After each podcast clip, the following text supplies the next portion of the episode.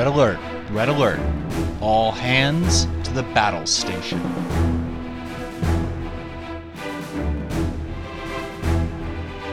This is episode 8, the USS Dauntless, being recorded on Saturday, September 5th, 2015, and being released on Sunday, September 6th, 2015. Hello, everyone, and welcome back to another episode of Battle Station. My name is Tucker, and I have got a great episode in store for you today because I'm so, so, so, so, so stoked about this because I've been trying to make this damn ship work ever since it came out. Um, I don't think we're going to be totally happy with how I've managed to do that, but, uh, well, it is what it is. So, basically, uh, the USS Dauntless uh, was very disappointing to a lot of people uh, when it was first previewed. Uh, it came right around, you know, a, a series of, of, of, waves that had been. uh, I mean, they had playable stuff in them, you know, and, and people were excited about, and and so uh, this has uh, this it, it let a lot of people down, um, and it was actually one of the original inspirations for Battle Station. Um, I tried very hard to get this to work, um, but I couldn't find something. Basically, I couldn't find something that only the Dauntless could do. Um, I couldn't find something that basically uh, it, it, it was like you know you remember in some of the early episodes which was sort of a series of ships all of which were just basically variations on the same theme of rolling a certain number of attack dice with a certain amount of quality. Um, and so uh, here is uh, here here is a, a build that basically is uniquely dauntless. Uh, it takes advantages of a lot of different facets of the dauntless and uh, and the you know the, the nature of the beast. So let's go over the ship uh, for uh, today's episode. Let's just go ahead and get started. All right, USS Dauntless. It is a Dauntless class. Uh, it is an independent ship, and I'm just gonna pause here and say.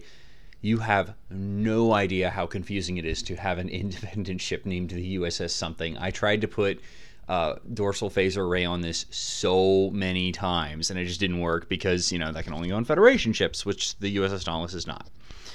Um, it's an independent ship, costs 26 points. Obviously, it's unique. It has a name. It has two attack, two agility, four hull, five shields, no crew, four tech slots, no weapon slots. It has a uh, 90 degree front arc, no rear arc. Uh, it gets scan battle stations, evasive, and target locks, or the Federation action dial. Uh, its maneuver dial is it has green one and two straight and one bank. It has white three, four, and five straight, two and three bank, and two hard turns, and it has red three hard turns. Um, the ability is the really the only part of this. Well, we'll, we'll, we'll get there.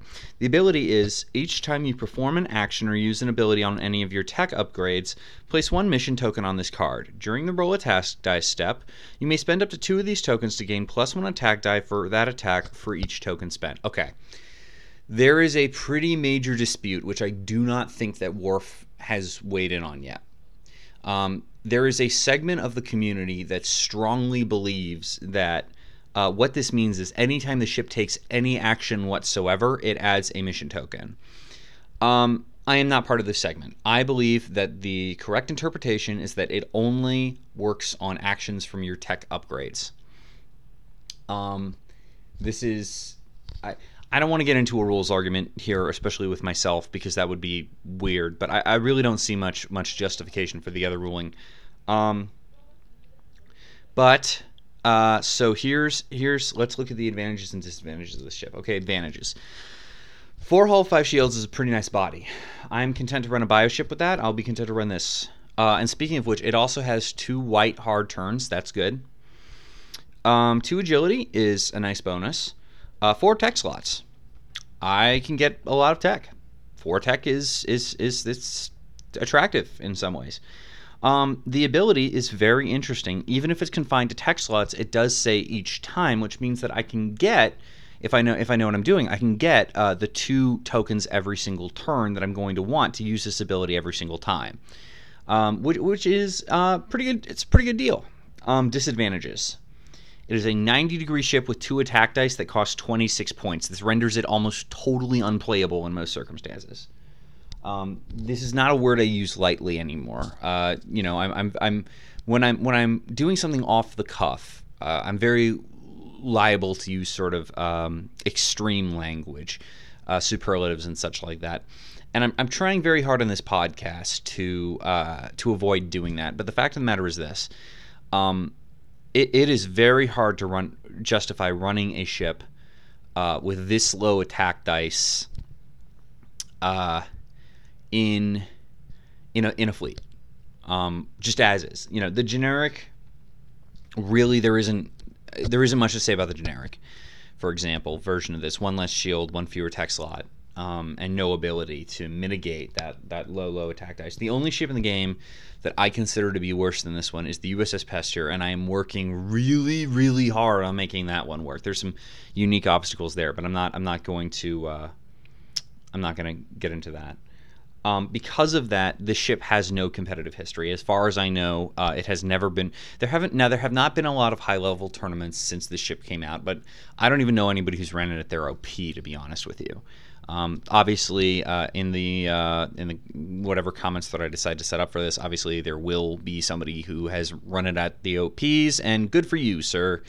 I salute your enthusiasm. Um, on the show, this was a something something Romulans. No, no, that's the Prometheus. This was um, this was a fake ship that they pretended was Federation for some reason. This was an excuse to give Voyager quantum slipstream drive. Let's be real here. Um, I, I, wasn't particularly fond of the episode in which this ship appeared. Uh, so, oh, I forgot to say, in the advantages set, it does have battle stations naturally. Uh, that is a very good thing. It, it's harder to put battle stations on a ship than one might expect, especially when it has, and here is the other major disadvantage, no crew slots at this point, I am going to go ahead and say crew slots are the best upgrades in the game. They are the ones that every single week when I am doing this podcast, I reach for first. I reach for crew upgrades because they are the ones that, and and part of that, a large part of that is crew crew slots will give you other upgrade slots. You know, I'm, I'm going to do that at least once here. Um, the the uh, the thing is, is that um you can get tech slots. It's really easy to get tech slots from crew these days. You can get weapon slots, um, but you can't. There are very few things in the game that add crew slots besides captains and resources, and that that's a pretty big commitment. Um, so while I do love four tech slots, I I dislike zero crew slots. But let's see what we can do with this beauty uh, once we try to figure out how to take advantage of her. Because, spoiler alert, there is one thing she is set up to do really, really well. Um, now I'm gonna, I'm gonna, I'm gonna, quick spoiler. Um, I'm a little hesitant to uh to do a show like this so soon after the Quark's Treasure show I did last week. It will become very quickly apparent why. Um, but uh, number one, I want to get the Dauntless out, and number two, this is a nice little thing to fill in the gap because uh, the Phoenix got previewed. There, there's nothing there that um, I really want to work with on Battle Station, simply because most most of the utility of those upgrades is pretty obvious, and I try to go for some of the less obvious uses.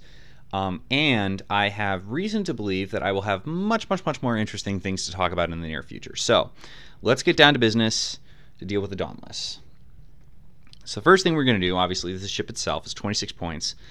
Um, now, one of the major mitigating factors here is I have no crew slots. This is not great. So, I'm going to turn right around and use an old, old, old friend. Weyoun! But not that Weyoun. Not the Weyoun everybody knows. The Weyoun that nobody ever uses because you can't use it and the other Weyoun in the same fleet. This is Weyoun 7, I believe. Uh, yes, uh, he is a skill 7, cost 5 captain. He is unique and he does come with an elite talent, unlike his disably counterpart. Um, his ability is add up to two additional crew slots to your ship's upgrade bar. The cost of these upgrades is minus 1 SP each if they are Dominion crew upgrades. Um, I, now there is a small. I will. I will. I will post a small sort of um, uh, uh, quibble here. Um, I am not 100% sure that this. Th- there is an interpretation of this card wherein both of the upgrades have to be Dominion to get that discount. Um, I cannot recall off the top of my head if Wharf has ruled on that. Uh, I, I, do not believe that they have. Uh, so I'm going to assume that this works. Because I'm going to use one crew member that's Dominion, one crew member that's not. Um, the Dominion crew member I have used uh, does not particularly matter. Um, I have picked Ixtana Rax, who is a two point upgrade uh, off the 4th Division battleship, who says Action, disable this card to flip over all critical damage cards assigned to your ship. Um, I have done this because uh, we're going to be dealing with an elite talent. And uh, th- there are some crits out there can, that can affect elite talent usage, and this this just helps with that. Um, the other two, frankly, the only other choice I'd really go with on this ship is Bohica. Um, but we're going to be using your action for something else, and for once, we're not going to get a billion actions on the same turn with the build. Um, and, and, so, Bohica is, is, a valid choice on this ship because the ship does have battle stations, which means that he's really good quality just all by himself. But again, Bohica is somebody you may want to use elsewhere in your fleet, so I'm trying to keep him free. All right. So um, the other crew member I want to put on here is Sakonna, our old friend who gives us one weapon slot and discounts all weapons with a cost of less than five, five or less by two points.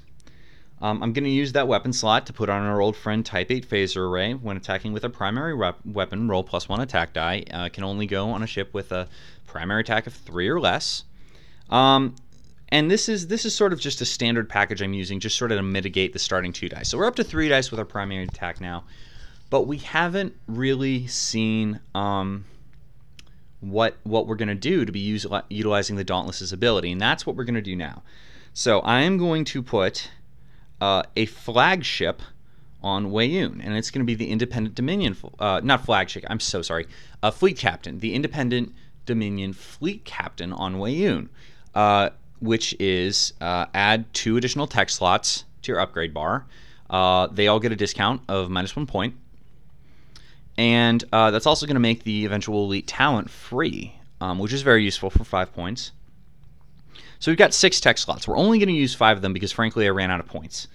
And if there is ever a one point Dominion crew released, uh, throw him on instead of Ixtanarax and you'll be able to fill that sixth slot. And everybody probably sees where I'm going with this by now, but let's let's just be totally clear. Um, the first thing I want to add is a card called Jammed Communications. Um, it is an independent tech, costs five. It's on uh, both Gorn ships, the prize ship and the retail one. And it says Action. All ships within range 1 to 3 of your ship, including your own, cannot provide or benefit from any text abilities that affect other friendly ships this round. Place an auxiliary power token beside your ship. Okay. This is really, really so so so let me let me back up. I first saw this card used at an OP in Collective OP2, uh, Wolf 359, where um, my my ex, my girlfriend at the time, was running a bunch of Klingons with the Klingon flagship. She had Gowron and she had Martok, and this guy had a bioship with jammed communications on it, and he just dropped it right into the middle of her formation and used jam communications every turn, and it completely messed up her build. Um, ever since then, I have seen this card as one with a lot of potential that, that is very underused. Um, and I have looked for a number of places to um, to include it. Now, uh, one thing you can do, if, if you're so inclined, is on the mirror, and uh, or no, it's the ISS Avenger, is the uh, the mirror NX01. Um, it has a tech slot, and you can throw it on there, and that will actually give the NX-01 a two attack, two bonus attack die because of the ship's ability. That's a great little support ship you may wish to consider. Uh, but what I've what I've done here is I've put it onto a ship that has a solid body and is decently maneuverable, um, so that it can it can get right up in the middle of things and and mix it up, and it'll get plus one attack die every turn effectively from using this ability. Uh, you can build with your fleet around this. Now, the question is, what ability am I gunning for here? And the answer is Independent Fleet Captain Federation.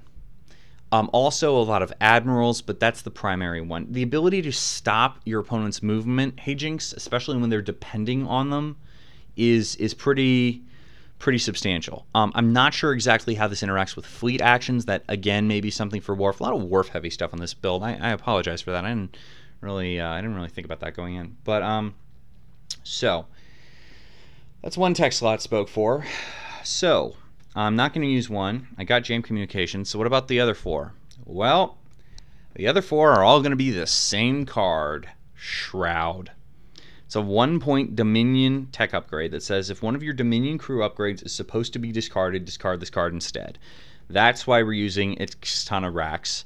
Uh, we need him to be a, a two point crew upgrade because we've only got one point left, which we're going to use with Weyoun's free talent slot for a free talent that pays the faction penalty. And of course, that is going to be conditional surrender. Uh, everybody saw that one coming, I think. So conditional surrender for those for those who don't know and who weren't listening last week. Uh, Ferengi talent, three cost base, not unique.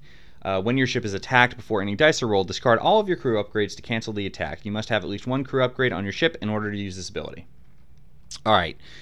So um, when we use this, we're going to lose Sakonna, but that doesn't matter because we only needed her during construction anyway. She's used, she's basically blank once the game starts. So um, every time we're attacked, we're going to uh, conditional surrender, and we're going to use Shroud to stop one of the attacks. Um, and that's going to give us another attack die with our Dauntless, too, because that is a tech ability. Um, now, the reason this is pretty good is number one, here's why I wanted to put this on the Daunt. Look, I don't need to tell you why conditional surrender is good. Like we're all sick of seeing conditional surrender builds at this point. Why am I putting it on the Dauntless? Number one, it has four tech slots space. I mean, come on. But the other reason is um, the ability to gain attack dice through this is very powerful, especially because, and this is the main thing, conditional surrender starts with the expression when you are attacked, when your ship is attacked. I think that means that it may, under current Worf rulings, be able to used more than once in a turn check with your TO, obviously. But that's why I'm going back to here. This this was the original conditional surrender build before Weyoun, before Varel, before Sopek, before any of this. This was the original repeat attack cancellation build was Shroud plus conditional surrender. Why am I going back to the old form? Because it's the only way to do it multiple times per turn. It's also, by the way, the only way to do it without using your ship's action every turn. Uh, all of the Weyoun and Sopek variants require you to either re-enable uh, or use Sopek's action every single turn. This is actionless, um, and in this meta, I think that's I think that's pretty dandy.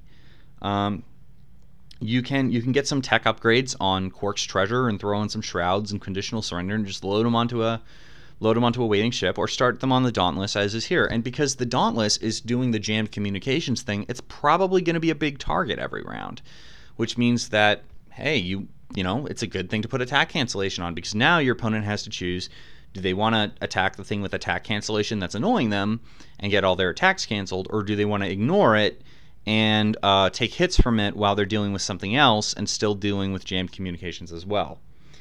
Um, so th- this is, um, I mean, this is not super this is not a super fun build to play against. Let me put it this way. This this is a little bit more of a competitive build than I would normally build for this show. I mean, anything with conditional surrender is going to be. But um, I really did want to showcase that there there are things to do with the Dauntless. And there are things to do with a couple of these cards. We haven't seen any variant of Weyoun that doesn't disable to save crew for, for quite some time. I mean, Weyoun, Weyoun 7 is actually quite good. There are very few things in the game that give you two slots at once. Um, and crew slots are at a premium these days. And it comes with the elite talent, so suddenly conditional surrender is free. Uh, there are a lot of pieces to this build. Um, even uh, Ixtanarax I haven't seen in a while, and you know he made the cut. Um, though he will certainly get cut if a one point Dominion crew comes out, because that'll give me the one point I need to put the other shroud on there. But um, yeah, he's you know there for now. You know, Bohica also a real possibility once you run out of things you want to jammed communications ing but yeah, so our whole build uh, overall is the USS Dauntless, 26 points, uh, Weyoun 7, 31 points. The Independent Domin- Dominion Fleet Captain, 36 points. Conditional Surrender, uh, free with faction penalty for one total point, so 37. Ixtana 39. Sakonna, 41. Jammed Communications, 45. Four Shrouds for 49. And the Type 8 Phaser Array, which with faction penalty and Sakonna's reduction is one point for a total of 50 points. So that's our ship for today. Um, and that's that's basically all I have for you today. Um, I hope you enjoyed the show. As always, if you liked us, uh, go ahead and uh, rate us highly on iTunes. Leave me, you know, comments or whatever. Uh, if you have any suggestions, feel free to message me on Facebook or to message me on Board Game Geek. Um, but until then, thank you very much for listening. Stand down, Red Alert, and secure from Battle Station.